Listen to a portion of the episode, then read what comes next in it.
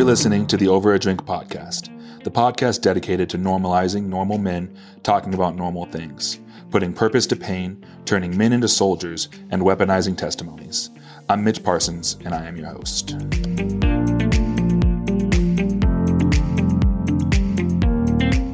Welcome to another episode of the Over a Drink podcast. I full transparency am sitting here trying to figure out what episode this is. I think it should be 17 if I'm but when I'm looking at the podcasts that are everything is one off. So now I'm thinking back to all my previous podcasts and I'm saying, did I have I been misleading everybody this whole time and just being like this is episode one plus one. Um, but uh I'm super stoked this morning. Again, that word stoked has just been coming up in my life. I don't know what it means. Maybe I keep using it, uh, stoking the fire. My wife talks about it, but we we have a super cool guest um, this morning, uh, and his name's Jonathan. He he is officially an author. He's a published right. author.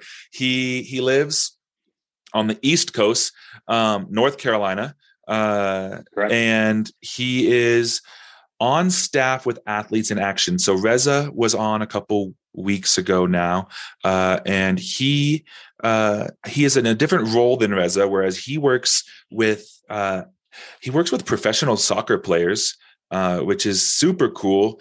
Uh, he is a husband. He is a father. Uh, like I said, he's an author. He's creating content to help athletes transition uh, from being an athlete into being um, a a NARP, as we non-athletic regular person, as we call it. Um, and so, uh, yeah, I I'm super excited. I where is my I'm drinking water this morning because people keep pounding into me that it's healthy to be hydrated. Um, so I try my best for about three days, and then I realize on the fourth day that I haven't had a glass of water and I've only had coffee for the entirety of the day. Um, Jonathan, thank you for joining me this morning.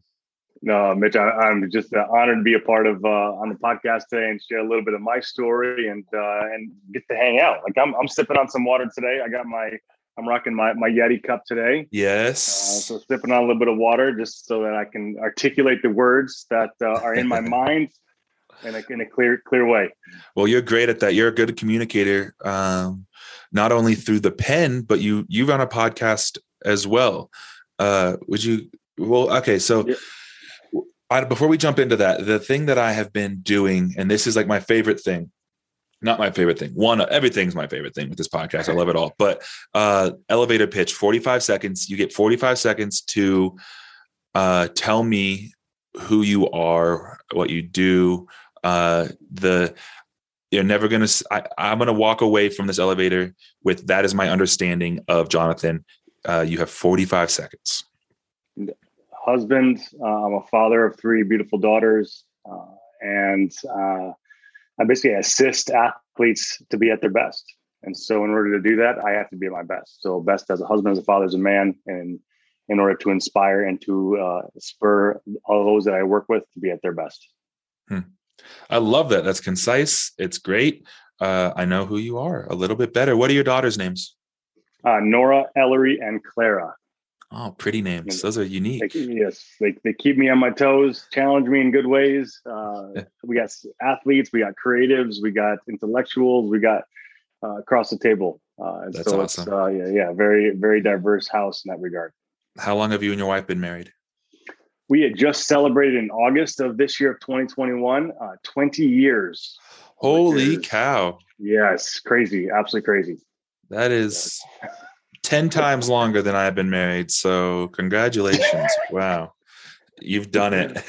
yeah. Yeah. So, um, it's, it's, that's super cool. I'm, uh, if you would real quick about your yeah. um if you would want to talk about your book and your podcast yeah. uh that would be awesome yeah yeah so uh, i'm I, i've been working with pro athletes for gosh 15 plus years now uh, and uh, one of the things that not one of probably ever not one of but every athlete goes through in some point, uh, point in their life is the reality that their sport will end uh yeah. that just that's just life right and so uh, that really spurred a lot of just thoughts wrestling in my life, but also in the athletes that I work with. Uh, so the book is called Shift. Uh, it is uh, it's the athlete's playbook, five proven steps to life after sport, and it uh, creates a framework for athletes to navigate through uh, to prepare them for when their sport is eventually gone in their life. So whether they're 16, 17, 18, and just beginning their their university career or professional career, or they're you know 32, 33 and married with kids and on the tail end and looking to retire it's it's basically creates it creates this framework for for athletes to be able to successfully navigate to life after playing. So uh, addressing identity, asking that question, who am I and whose am I? Talking about passion, desire, what drives what drives the athlete, uh, and then mm-hmm. also it creates a, a, space to to to be able to take a step back and go, okay, what could this next step be? What could it look like uh, as you begin to imagine and think about the future? Just like you would visualize for a game or prepare, preparation for your next shot, uh, you're visualizing what it could look like ideally. And so it's helping athletes in that same idea, that same mentality for life after. And then there's some practical application uh, from goal setting to understanding daily habits to the power of, of, of routine. You know, it's great. Uh, there's a study came out of Duke University that 40% of our day is is habitual. Wow. Like you just automatically do it every day. So 40% of your day you do through habit automatically. And so, which is crazy to think about That's that. So the question is, yeah. So what are those habits? And how do you how do you grow from them? How do you create new ones? How do you create better ones? How do you eliminate the bad habits? Yeah. So all those types of questions. So that's what Shift does. It creates a framework for athletes to navigate that through that process. That's uh, not only going to positively impact them now in the present, but also for what's for whatever that their next career may be. Wow, so that's super cool. And your your podcast is in that same vein, correct? It's That's right. It's yep. the the the verbal. Uh, what came first, the book or the podcast? Uh, the the uh, well, the publishing of the book came after the podcast was started a little over a year ago, and I wanted to create a. Like, I believe our stories have power, and uh, and and often uh, the athletes that are heard or seen are those that either uh, do something really stupid, hmm. and they and they're on the news, or it's the it's the athlete that just signed the 150 million dollar contract. Yeah. And more often not, the, it's the athletes that in between that sort of get lost in the shuffle. So the the hope of really where the Shift podcast was to create a platform and a space where athletes could share their story. So share their struggles, uh, share their triumphs, share the successes along the way, as well as uh, share what shaped them to who they are in to, to the present, and also talk a little bit about the hope, what's to come. Like what is it that they desire to uh, to accomplish, or how do they uh, what do they want their their life to count and matter for? Uh, what, what's the legacy they want to leave? And then also there's an eternal impact as well uh, that uh, that we want to want to see athletes experience. Wow, that's super cool. So that is the Shift podcast, and it is the Shift book, uh, which yep. is available on Amazon. Uh, Correct. And Jonathan Van Horn, uh, the author who penned that. And so um, that's awesome. So um, that's like what's going on in your life right now, uh, which is a yeah. kind of a, it's a natural, but kind of a choppy segue into your testimony of, uh, man, we talked before this where I don't really want to mm-hmm. give you a, uh, template or a, mm-hmm uh, starting point, I kind of just want to hand it over to you and say, where do you want to start? Uh, because, yeah, um, yeah, I I just don't want to put any kind of governor on this. So, uh, Jonathan, if you would, yeah, yeah, if you would. Uh, there, was a there was a book by John Maxwell came out years ago called uh, "Thinking for a Change," and uh, and that book just grabbed my heart uh, because the re- what it, the premise of it was that in order to continue to grow and develop and to mature, you have to change something. Like you can't. What what has got you to where you are today is what you have done, but in order to go somewhere new, you have to do something different. Mm. And that's that's in sport, that's in life, that's across the table. And so I've really been wrestling just internally about this idea of change. So my dad was a pastor. I grew up in the church and there was sitting, you know left side front row every sunday that was me right that was that was what was expected of me and so there was a sense of being a, a pastor's kid uh, of uh, even the, the denomination that i was in the traditions there were there they were always consistent and so you're taught these things and i don't say buy-in is the right word but like you're just, just like okay this is what you're supposed to do Uh, but as as I've grown and matured, I start to not in a negative way, but just go, why? Like, wh- why do we believe this? Why do I believe this way? Why should I uh, worship in this way, or pray in this way, or attend this Yeah. church and not that church? So all these questions are just not, and like, it's more of an exploratory going. what is what is all this like wh- where do i go with this and and if and if i've if from a maturation standpoint i've got to this point where do i go into the future? Where do i go from from here? Like where do i want my life from a, a connection with with jesus? What do i want that to look like a year from now five years from now? Uh, what are the things that that god is speaking into my soul my heart that i want to instill into my daughters and into my wife and my marriage and and the people and the guys and the athletes that i'm i'm mentoring and discipling? Like where where do we go from here? And that's really what's been stirring a lot of my souls because it's uh, because i'm wrestling with that i'm wrestling mm. with sense of identity a sense of self of okay god like what have you done in my heart to get me to this point but also what needs to to change whether it's from a thought process whether it's limiting beliefs or frankly just be, believing some of the wrong things like this is total tradition and yeah. it's not biblical they've taken the little scripture, you know, half of a, a, verse out of the Bible to support this this church tradition, but the reality is that it's it's it's it's made up. Like there's not really there's no substance to this tradition, but yeah, that's what we do.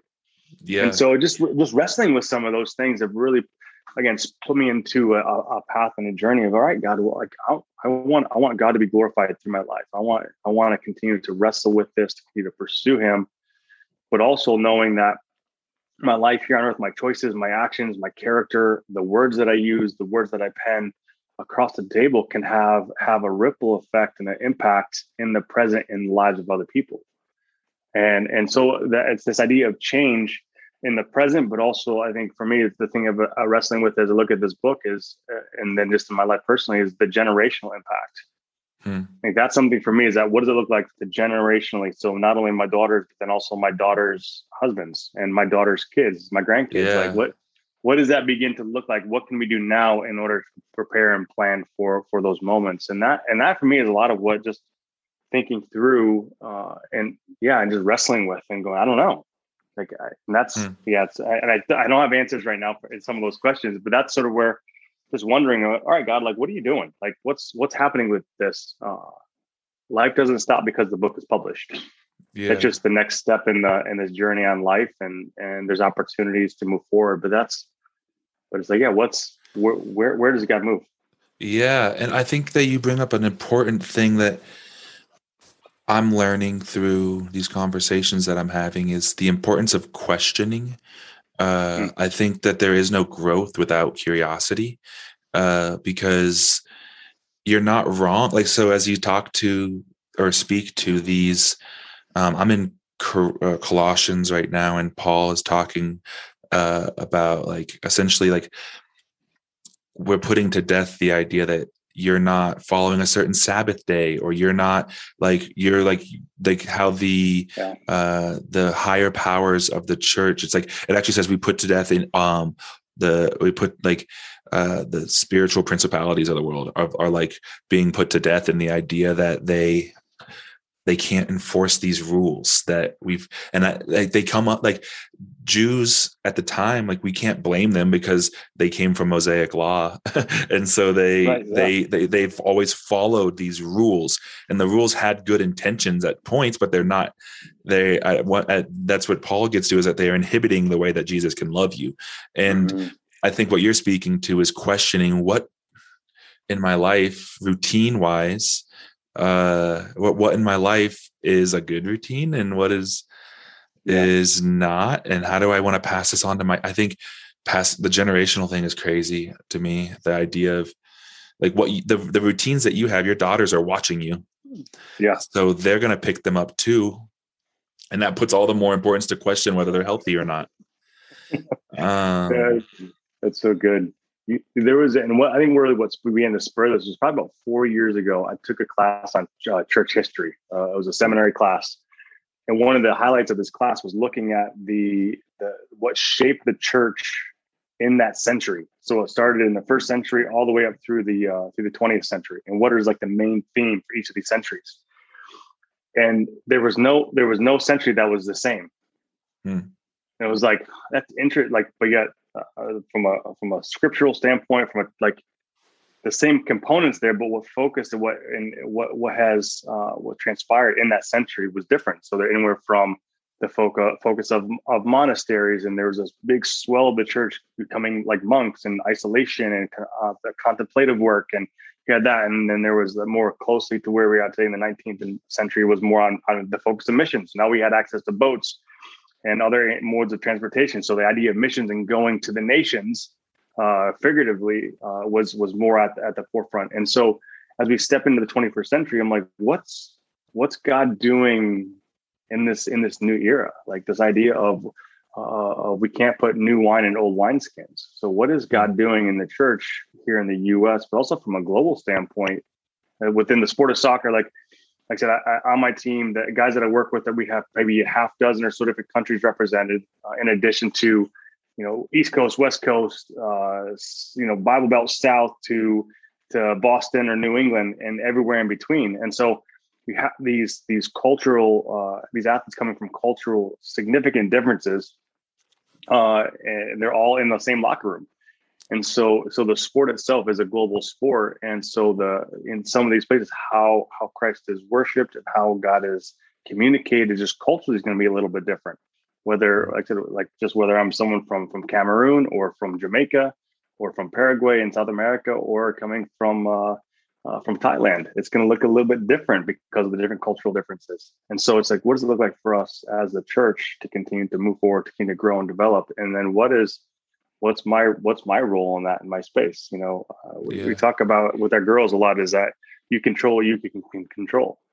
Like I'm not going to ch- change change maybe the world globally, but I can change the world that God's put, put me in. And He's entrusted me to be a good steward of, you know, the 20 square feet around me. So the relationships mm-hmm. that I have, how am I honoring, glorifying the Lord in those spaces, uh, and be intentional with that. And so that's just again, that's something that's like, okay, what does that look like? And and just for the church to, to grow and mature and become more and more like Christ as His bride, what does that maturation process look like for us today? What's what do we what does it look for us to be responsible and good stewards of that within our context that God has intentionally placed us? Wow. Yeah, I love I love the sphere of influence idea where like I think as people I mean as athletes, uh, we're given a pretty large sphere of influence. People care what athlete for some mm-hmm. reason.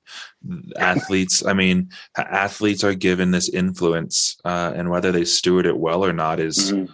debatable. Uh, yeah. But I think that you are in such a place where you're able to teach these these large influential people how to choose i mean and at the end it boils down to agency like you can't force them to act responsibly and be good yeah. examples but you can definitely help them build the foundation so when they do make those decisions that they are coming from a place that is um, empowering and not necessarily degrading um, which i love i, I um, and that at all then like you said earlier like if you're not a uh, in a healthy place as a man, father, husband, Christ follower, then that then pours into, bleeds into how yeah. you disciple people. Because um, truly, that's what you're doing. And so, I think I, I have a question. Um, yeah. What would because I think we all, I mean, we are all called to be disciples. And so for me to say I am a disciple and then for me to use the verb how I disciple, um, I, I, don't think is wrong. I think everyone that's listening to this is a disciple. It's just whether you choose to claim it or not. And so um, I I am a dis, I disciple people and how I disciple is so impacted by the lens that I see the world through, which yeah. is created by the world that I've lived or the life that I've lived. Yes. What what would you say is um, if you could look back at a crossroads moment, or you could look back at back at a um, my wife calls them marking moments, like that moment so marked okay. me. Yeah. Um, if you do you have does something pop to mind where you're like like so to give you an example like me i i i almost exclusively not exclusively but i a lot of my conversations are through the lens of like i understand your struggle with that mental because i've dealt with something similar to that. Like yeah. um let me help you walk through that. Like the purpose of this podcast is to put purpose to pain. And so like is there a moment in your life where you're like this is when i went this direction and started doing this this way? Yeah, yeah there was uh it's I actually talk about a lot of it in uh in my book and what spurred a lot of this is that uh because i was brought up in the church but as a pastor uh, and there was really uh, put my faith in Christ when I was 14, a little bit later than maybe traditional uh, pastor's kids. But uh, what it was interesting was was that it wasn't until so it was 10 years ago, so early 30s, when uh, when we moved to North Carolina, uh, we had over the span of three months. They say the the most significant uh, just transitions that everyone people experience is uh, having a kid born, uh, changing jobs, or or moving. And in, the span of three months, we did we did all three. Uh, we wow. moved from Ohio to North Carolina. I took a new job here in North Carolina, and our third daughter was born. Uh, and what was interesting in in that moment, and I said I detail this initially in the, in the book about what spurred a lot of the, the, the content was I began having these feelings of uh, just identity, of purpose, of direction. I knew where I wanted to go, but there was just something that wasn't still in my soul. And I'm like, what the heck is going on? Like, what, God, what are you doing? Like, what, where is all this? And it was a sense of uh, I was spinning my my wheels, if you will, but I felt like I was still moving forward. But it was still mm. like it was just it was a bit convoluted. It's it's that when you're traction. like half a yeah, like you're half awake and you're you know you're moving, but it's like you can't really see where you are. Like when yeah. you first wake up in the morning, like that type. And and as I began to really dive into what was what I was my what I was experiencing, what I, what was happening was that I began to uh, uh, realized that a lot of what I was feeling was was when I was 22, 23, 24, and I stopped competing at a high level, at elite level. Mm. And I was like, wait, what's going on here? Like this is this is this isn't new, but I haven't felt this in a long time. Yeah. And what's interesting about how God's created our bodies is that there's a great book out there called Our Body Keeps Score. Mm. And is that when we go through different aspects of life, our body actually tracks those traumatic and successful moments, those moments, and that are those mile markers or mark. What is it? What do you might call them? Markers. Yeah, moments that marked her.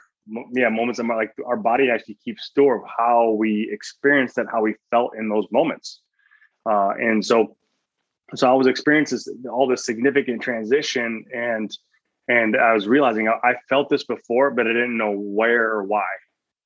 And as I began mm-hmm. to mm. journal, wrestle through that, I was like, oh, this, I, i'm feeling this insecurity of not knowing what the next step will be. I, I, am moving to a new job, new location. Uh, we knew some people, not a lot. Uh, family, that our family connection and uh, close community we had in Ohio was now gone. And so, will we have that again? Will we? Is mm-hmm. that something that we can help? Like all of these unknowns, uh, and again, sense of self and direction was really clear in Ohio, but wasn't really as clear in North Carolina. So we are going through all these things. And so wrestling with that and realizing, all right, God, like what's happening in this space? And so I began to feel of all these things. And and that was for me was really was uh was was was liberating, was freeing. Uh, but also it was a little scary. Because hmm. it's a sense of loss of self of like, oh man, what's what's happening here? What's do it does this is this was this really the the right decision is this what should I, should we have done this like all like again those questions of doubt and unknown and uncertainty yeah uh but still going this is the right step and so we're going to trust the lord in this process. So we're going to continue to move forward with this. But it was just it was interesting as i began to explore and what god was working in my soul in those moments was that he was tying it back to when i stopped playing and competing. Hmm. Because back then when back when i was twenty-three and like really really about 24 when i really stopped focusing on training and trying to play and all that uh, was uh, was a sense of loss. And there was a grieving process that i went through yeah. and and I, and I did what most athletes do. You don't sit and think about it and wrestle in those spaces. You just grind through it and just push keep pushing. I got this. I'm going to push harder work harder longer hours or you know study more or whatever fill in the blank. And it was i never really took the time to actually go okay what's happening in my soul here? What's god mm-hmm. stirring? Mm-hmm. what am i wrestling with? And so that was for me it was really when that happened you know fast forward 10 years later and i was did all these transitions uh within life all these feelings and emotions came bubbling back in and that was really again the god really began to stir in me a lot that's what a lot of where the book came out of was from that experience and realize I'm not the only one because I'm hearing the same stories from other athletes. They're talking about the same issues. And I'm like, yeah. this is significant. Like we need to address this and talk about this, but also uh, from a from a faith perspective, but also there's a lot of, of other athletes in the world that that don't know have a faith in Christ, that don't know know Him, and opportunity to step into these places and to give a voice of hope, uh, mm. a place of uh, uh, be a voice of peace, uh, and in a, a, place where people can go, oh, I, I can actually have an identity that isn't fixated on something that can be taken away, as in my sport being taken away. That I can be known as a, a child of the King. That I can be fully loved, fully forgiven, being righteous and holy before the Lord. And that's something that can never be taken away, regardless of whether I'm a pro athlete or I'm a, in marketing or I'm a coach or would it fill in the blank. Yeah. And that was really for me transformational. And then also now being able to instill that into the athlete and seeing that transformation take place has been significant. He's like, he's redeeming. I think that well, first of all, he's like putting purpose to pain because, and and maybe if I'm tell me if I'm wrong, but I as I sit there, I'm resonating with you in the fact of like when I quit my sport or I stop playing my sport, stop pursuing the next level of my sport, the next thing. I think hmm. I think it's downplayed by a lot of people like, oh, you just don't play football anymore. Or like you don't play and you played soccer because you said training. So I'm assuming Yeah, it's soccer, yeah. Yeah, yeah. soccer. Yeah. So oh, you just don't play soccer anymore. But like and so I think that partially as I did that, like I just kind of accepted that like that part of my life like wasn't that big of a deal like oh yeah it's just yep i stopped playing. And like we don't give weight to the fact that like for most athletes or if you if you're not an athlete if you're um i'm trying to as i'm sitting I'm like processing i'm like if i were to ask my wife who is a worship leader and has been singing her whole life just to stop singing like what piece of her like what yeah. piece of her life like that's like a huge part of her life and like we would grieve that together and mourn that and like yeah. but in sports so often it's like you're playing a game you're fine like you're going on to the next thing go start your job and for me it was like well yeah but i also have devoted hundreds of thousands of hours like like literally if it growing up it was i would say that it it dominated the pie chart that is my time um yeah. like uh and so as you're saying that like i think it's it's not abnormal for the lord to draw because i mean i think we learn and like pain is the emotion that i think sculpts and moves uh most significantly like uh when something hurts you it drives like instant. run from that hurt, right? Like nobody ever really yeah. leans into the hurt. And so yeah. Um, I think that for you, for him to be like, "Hey, remember that hurt? Like that's important to talk about. Let's talk about it." Mm-hmm. Um, and man, I, that's a I've never thought about it that way. And the fact that like you talked about, so when you when you said there's three, I don't know what the the the adjective was that you said, but the three the three things: having a kid, moving, switching jobs. Uh, yeah. Uh, yeah, just significant. Yeah, significant. Significant transition. Yeah, yeah change transition. Yeah. I had a friend. He actually came on here. Um, his name's Chad, who he just moved his family to Austin from Denver, and he talked about how trauma is one of the top, or moving is one of the top traumas that people experience. And I would wonder what, like, because I could say that I would be able to put in the trauma bucket quitting my sport like um it is traumatic uh yep.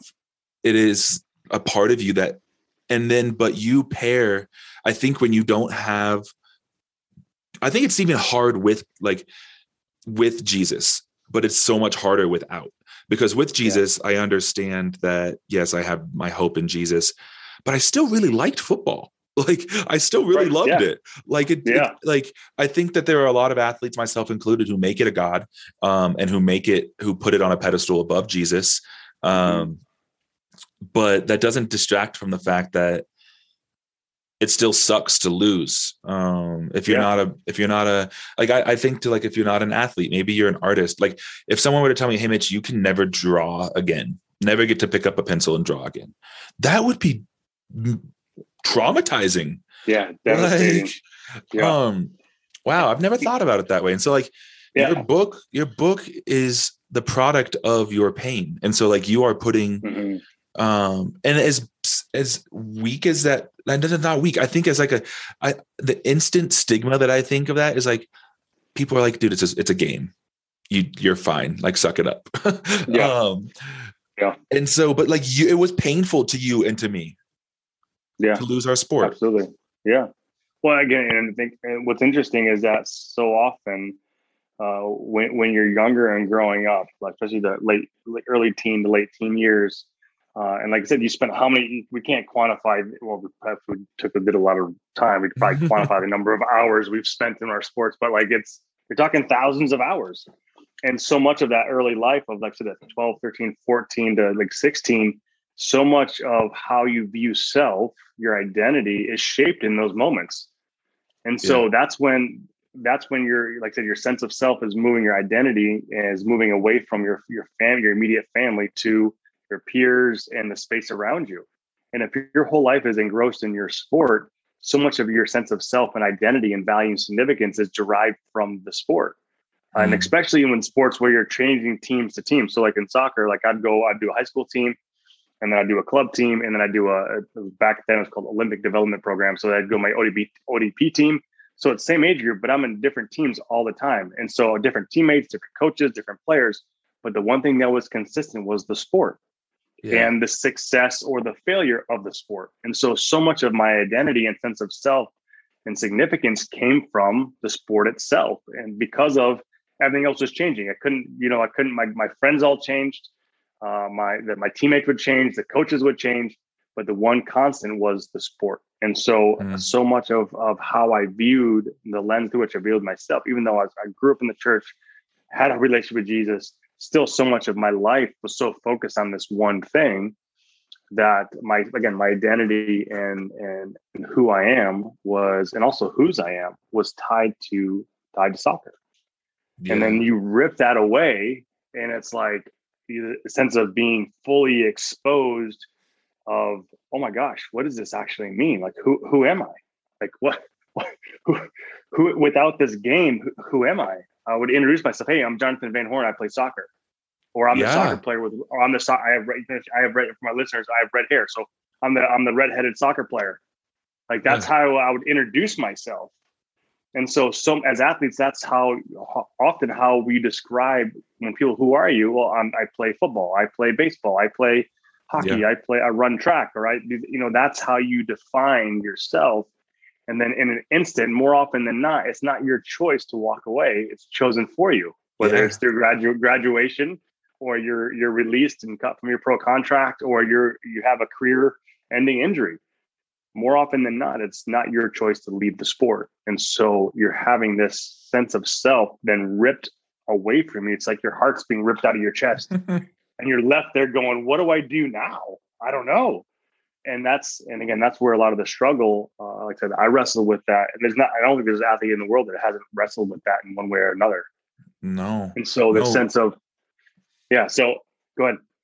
Oh, I was just gonna say like the sense of self. I was I was thinking to like the pervasiveness of I want to say hobby because or not even hobby of passion um because like Yeah. sports are but like when you were saying quantifying the hours i was like okay i can quantify game and practice hours but it shaped how i interacted with my parents it shaped my social Yeah. life it shaped who my friends were i ate Right. a certain way because of my sport i took classes in college because it fit around my practice schedule it like Mhm. it like so you really like i could honestly say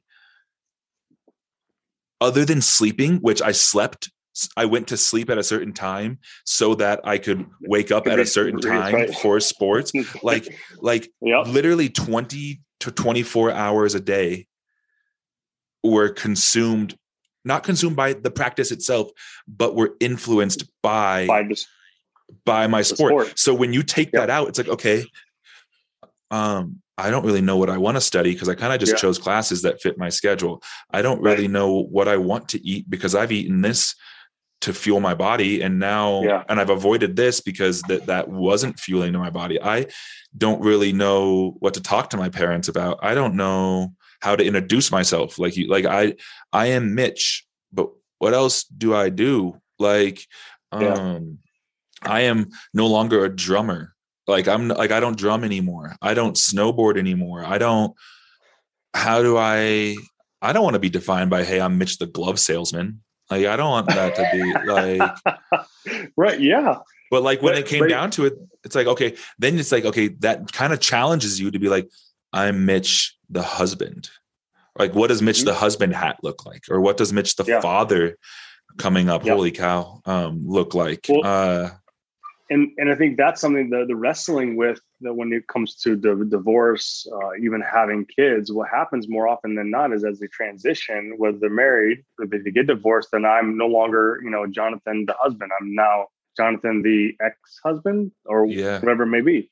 Even having kids, so you see this unhealthy imbalance then of taking your identity from your sport and then putting it onto your child or putting it onto your spouse. And so as a yeah. result of that, there's an unhealthy there's an unhealthy imbalance or over over I don't know domineering sense of who you are based on someone else. So then your expectations for that someone else uh, skyrockets because well, hey, kid, I love you.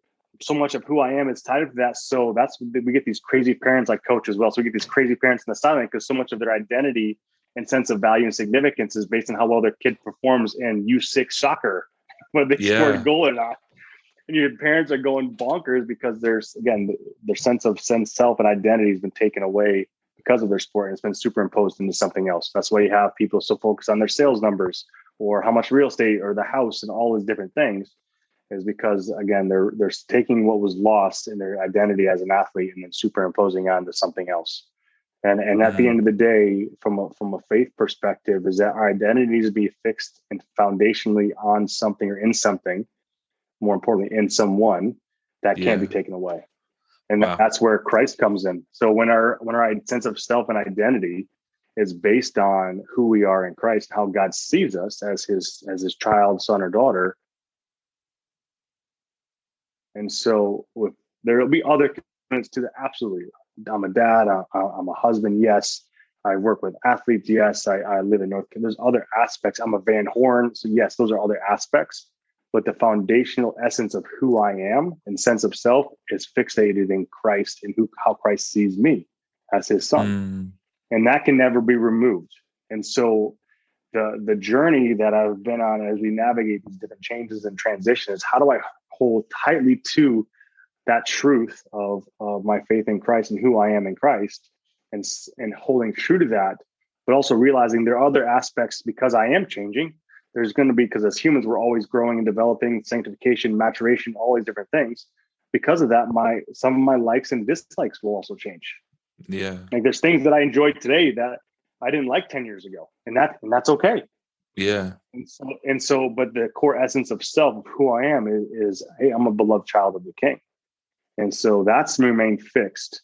So my sense of self and identity is fixated in christ but also knowing there's other aspects of of my identity that can change and can morph and can develop and grow and mature and that's okay. Yeah. And so that's just a reality and that's yeah and that's but if that core essence of who i am is not fixated in something that can't be taken away you're you're like you know you're like the wind the way you know the, the boat on the waves being tossed to and fro and whatever yeah. direction the wind comes from you're going to be moved in that direction so whether it's sport marketing business entrepreneurship husband father whatever it may be, your sense of self is going to be ripped out of your chest, and those traumatic moments of transition occur because it's life. Yeah. Uh, again, you you begin. That's where that trauma and brokenness really takes place. Wow, that's really good. I love that. Um, I don't know as you as you're talking about like self identity and like ripping out these parts that you identify with that are outside of. It makes me wonder like as an athlete or and maybe different enneagrams or like are you an enneagram guy did you do you know the enneagram i am uh, i'm an enneagram three so am i so which is i think a lot of athletes are these threes where their worth is put into what i can do for you and so yeah. um it makes me question like my view of self might be so low that i don't think that i can stand alone by like i am mitch period and like you are Jonathan, period. I always need to follow it with I am Mitch this. I am Mitch, this is what I can provide for you. I am even as like a father or a, a son or a husband, I am Mitch, mm-hmm. the good husband. I hope. Like yeah. um and like it makes me want like it, when you talk about like okay now like it makes me question curiosity like what do i how do i really see myself in jesus because mm-hmm. if i can't stand alone with i am mitch the follower of jesus then where do i put the weight of that like why can't yeah. i just be that and i want to be that but then i think my humanity doesn't allow me to at times um which is so important that that that's what you're teaching people because i think as we learn in uh, sports but also in life like repetition is key like getting reps is mm-hmm. key yep. and so for me to identify hey maybe like that's something that you should look at shine a light on is the fact that you can't stand alone in what you are like you have to you have to couple it with something. Why is that? And so when i recognize it then i address it but i'm not perfect and every time i'm not going to be able to like it's not all of a sudden recognize recognize it rec, wow. Recognition recognition to auto correction it is yeah. like it is recognition and now okay now we have something to work towards because i want to confidently say i am a son of god son of Jesus mm-hmm. who stands confidently in that. And that is it. That's all that I am. Everything yeah. else is auxiliary. Everything else, like you're saying, can change. Yeah. And and being okay in that space. Like that's one of the hard things is like it's one thing to say that and then you sort of hit that sort of that pregnant pause and they oh and also this. And it's like, no, yeah. no, no, no, no. You, you no, no, no, no. You got to. It's it's that's it. It's just it's you and Christ, and that's it. And that that that's enough. Yeah. And that was, I think, one of the things that I've been I continually just talking about with my just some of my self talk, but I'm a firm believer in self talk and reinforcing things with through scripture memory or just phrases, is that is that God sees me, I'm seen, uh, and and I am enough. Hmm. It's not it's not me and my works that will uh, earn me to heaven. It's not me and my mentality or my actions or my intellect or my communication or my writing prowess that will allow me to get to God. It's it's me. Mm. That's it. And it's it's that faith that I've placed in Christ, saying, "Okay, God, and what you've done for me on the cross is enough," and being okay with that, and that's it. It's enough. So I'm seen, and I'm enough. Like that, having those two thoughts is like is so is so important and challenging for me because I always, like I said, I, I always want to add something else. I'm like, yeah, it's that, but it's also this. And I was like, no, no, no, no. And God's like, no, no, no, no, it's okay. No, it's not, it's not, it's not and there's no and. It's it. That's enough. I see you and you're enough. And that's mm. again, it's hard for me because I want to add, but also it's also challenge. It's also it's also um it's encouraging and affirming in the sense that I don't have to continue to add on top of what's expected. Like it's it's, it's you. Yeah, it's, you are yeah. enough and you it's changing like like you weren't an author 5 years ago. You weren't a husband right. 21 years ago. You weren't a a dad i don't how old is your oldest? She's should be 15 this year so 15 years ago. 15 years ago you weren't a dad and so yeah. all of these things are being added on to you but at the beginning you weren't those.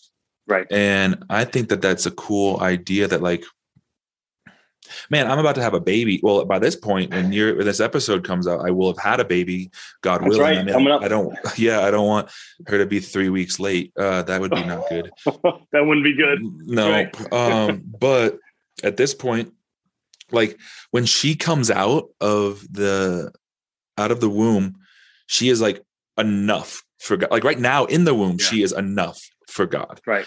Like right. He, he doesn't need her to be like, all right, well, this is Benny, and Benny is the perfect one year old. She is the perfect one year old who she can read and yeah. write, and she's actually she has a TED talk coming out soon. Um, like that, God doesn't need that. Nope. Like, um, right. and I think that that's hard for us to fathom because, like, I I don't know. I just it it's a cool thought that what you brought up. So I really appreciate you doing that. That's um so so with that I want to I want to recognize one or I give you an opportunity uh, to speak into that a little bit more mm-hmm. from a different angle. um, you mentioned self-talk, but for someone who's listening to this who wrestles with identity, um, what is one like challenging practice that you could mm. recommend that you have done uh because i think I'm, I'm i'm there's little things that keep happening on this that i'm like i like that i'm gonna maybe imply like it's it's like i'm gonna in, implement that into the next one and like it's been this kind of like a call to arms or like a challenge uh mm-hmm. um i actually i think i'm right so i told you i'm writing a book um and i stumbled across in church yesterday this I haven't had a title for it. And I think that it's gonna be something along the lines of like uh memoirs of the broken soldiers or like like creating creating an army from broken soldiers, something along the or like broken yeah. toys, something along the line of like, I believe that I am a broken toy sometimes, but that doesn't mean that I don't have value to add, that I can't fight. Right. Um and so like so like for you, it's um you recognize I have I've had this issue in my life of um, my self worth. How do I see my or my identity? Um, how do you come? How do you then? How can we come weaponize it and combat that? Yeah, that's good for somebody else. Yeah, there's a, a couple of things that uh, that there's really two things that really come to mind as you ask that question. It's a really good question. Uh, is that uh, often so in life when you experience an, an event uh, what happens is in your brains, you you tell yourself a story, you feel an emotion, and then you respond with behavior. So that and that happens. Our brain, the way our brain's wired, and how God's created our brains, you're talking milliseconds. Hmm. That's why uh, you can have a moment and you just also do some sort of outburst and just like yell something or whatever, and all of a sudden your cognitive side kicks in. And you're like, wait, what just happened? Why did I do that? And it's because what's happened is that you, ex- you you experienced something and you told your your brain told your body a story or your body told you the story. You felt an emotion. One of the you know there's your, your, your big six negatives plus joy. So you felt an emotion and then your behavior responded. And so the question that, that you're at we have to ask ourselves as we grow and, and mature and develop is that what's the story that i'm telling myself Mm. And so there's a, a, process called the Emmanuel process, and it's a time of just connecting, uh, connecting with the Father. But it's also allowing the Holy Spirit to work in your heart and soul to begin to reveal the stories that we're telling ourselves. So it's a, and a practice of uh, inviting God into your presence, into in, in, into your mind, and just in your in your say, Lord, speak into my life. Uh, you start with from a place of joy. That's the way our brain functions and is designed to work at its optimal. So it's having a place of joy, having a joy memory, and then from there, uh, it's it's okay. What was happening in this moment? What was I thinking? What was what story did I tell myself? And you step into those those tra- traumatic moments, those traumatic stories, and you're inviting the Holy Spirit into those spaces, and you're going, Jesus, where were you with it in this moment? So I yelled at my kids, God, Jesus, what, what was going on in that moment? Uh, what was happening in you know in this moment? Uh, and I'll just I'll just share a, a quick story. When I first started practicing this, I'm like, why am I so driven? What is it in me that's pursuing perfection in all that I do as an athlete? And as I was wrestling with this and then feeling bad about myself, like, oh, I must suck. I'm bad because I can't, I can't do this. I can't score a goal. I can't uh, make the basket, play basketball. So I can't, you know, missing so many shots or I can't do a free throw. Like I had these negative, negative thoughts in my head. And I started, so I started praying. Like, well, what's going on in my soul here? What's happening here in this moment? And as I was praying through this, starting from a place of joy, and then praying through this these negative thoughts or these this negative self talk, I was like, Lord, reveal to me what story I'm telling myself. And it brought me to a story, a, a memory uh, when I was eight years old. And uh, the church, uh, we lived in an apartment complex. I was a bit mischievous. Uh, it was a Sunday morning, and the church actually met in the basement of this apartment complex. And uh, again, I was a bit mischievous. So we lived on the third floor of this three three storied uh, apartment complex. Well, I I pulled a, a step ladder out uh, of the, uh, the the the the, the like the tool closet. My dad is already downstairs in the basement. As a pastor, so he's already down in the basement prepping for church. My mom was getting ready, and I grabbed the the ladder uh, and I crawled out under the roof. So it was a flat roof, and so I was eight years old. I climbed up on the roof. It was sunny out. It the summer, and I, I again I was mischievous. And I started running around on the roof. Like I was just having a blast. I'm like, this is awesome. I have all this space. I'm running around. This is great. And you know, it was a beautiful day. I was doing that. Well, uh, it had rained a couple days before that, and there were still some remnants of water on this rubber this rubber roof. Well, as I was running, my foot caught the edge of one of these little puddles, and water and rubber it was slick, and I slipped, and I slid into the puddle, and I had this rubber gunk black stuff all on my. I'd already been dressed for church, all up and down my side and on my shorts. Brand new Sunday best. You know, that was my outfit that I had to wear for you know all that stuff and so I'm crying. I come downstairs, and there was this moment of of my my mom was just she was just frustrated. And like, what are you what? Like you're on the roof? Like what? What are you what are you doing? And you fell, and oh my god, it was just this huge moment. And as my eight year old self, I what I took from that was, for me to be loved, I need to be perfect. I can't mm. make mistakes. I can't I can't be curious. I have to do things the what do things the way that I'm being told to do or being taught to do. Hmm. And so I superimpose that thought onto my sport. In order to be loved and valued as an athlete, I have to be perfect. I have to my technique has to be perfect. I have to make every shot. I have to fill in the blank. And it was this moment of of, of healing from that traumatic event of God said, I see you. You are fully loved. You are mm. you are accepted uh, and it was just as lit, and it was just like, oh my gosh, like that's cr-. like it was just, and this was probably about maybe like maybe seven, eight years ago when I had this this moment with the Lord, and I was like, oh my gosh, this is crazy. And so just this going through this Emmanuel process of what story am I telling myself as I go through the day? What mm-hmm. stories am I continuing? What stories are on repeat? Because, uh, like I said, our bodies keep score, so these stories are on repeat in our minds. And so, what what story am I continually telling myself as I experience different life, uh, different moments in, in our in our life? So that's the first one. There's some really great resources on it. It's the Emmanuel journaling process. Uh, really, really, it's something that's been really impactful for me. and then the other one is is tied directly to that in regards to our, our limiting beliefs. I call it the six R cycle. Uh, the six R cycle is uh, is recognizing the the limiting beliefs, the self talk that I'm telling myself. You're rejecting the limiting belief. That's the second R. The third is replacing it with the truth. So uh, I'm I'm not good enough because of X, Y, and Z, mm-hmm. or uh, I'm not smart enough, or I can never do that. And so those are those limiting beliefs. So replacing those re, those limiting beliefs with uh, with the truth. And then you mentioned as far as repetition, you got to get your reps in. And so it's uh, just continue to remind yourself over and over of that truth.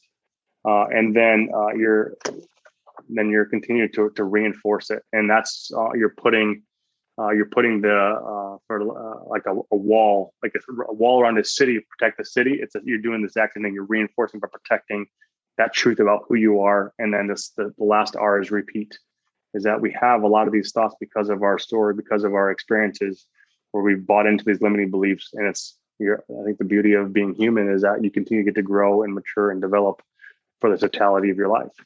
Uh, hmm. Uh, so yeah, those are probably the two things for me that have been really significant: the Emmanuel process and the six R cycle. Wow, and I will uh, I'll include a link um, in the show notes for both the podcast, the book, uh, the Emmanuel process, and then the the limiting. Uh, where was it? There was the five. The, sorry. Yeah, the, the six R cycle. The six R cycle. Um, yep. I, I, I will put so those resources um, there for you because um, again, this this podcast is at its root is a resource for you. It's a weapon for you uh, mm-hmm. because uh, man, you're not in this alone. Uh, you're not right. in this. We're not made to be in it alone. And so, Jonathan, I appreciate you coming on and sharing your wisdom, sharing your insight, sharing, uh, putting purpose to to pain, and uh, truly, I think just talking. That's the thing with this podcast is i've come down to the root the, to the i've boiled it all the way down to i just want to get men talking. Uh, mm-hmm.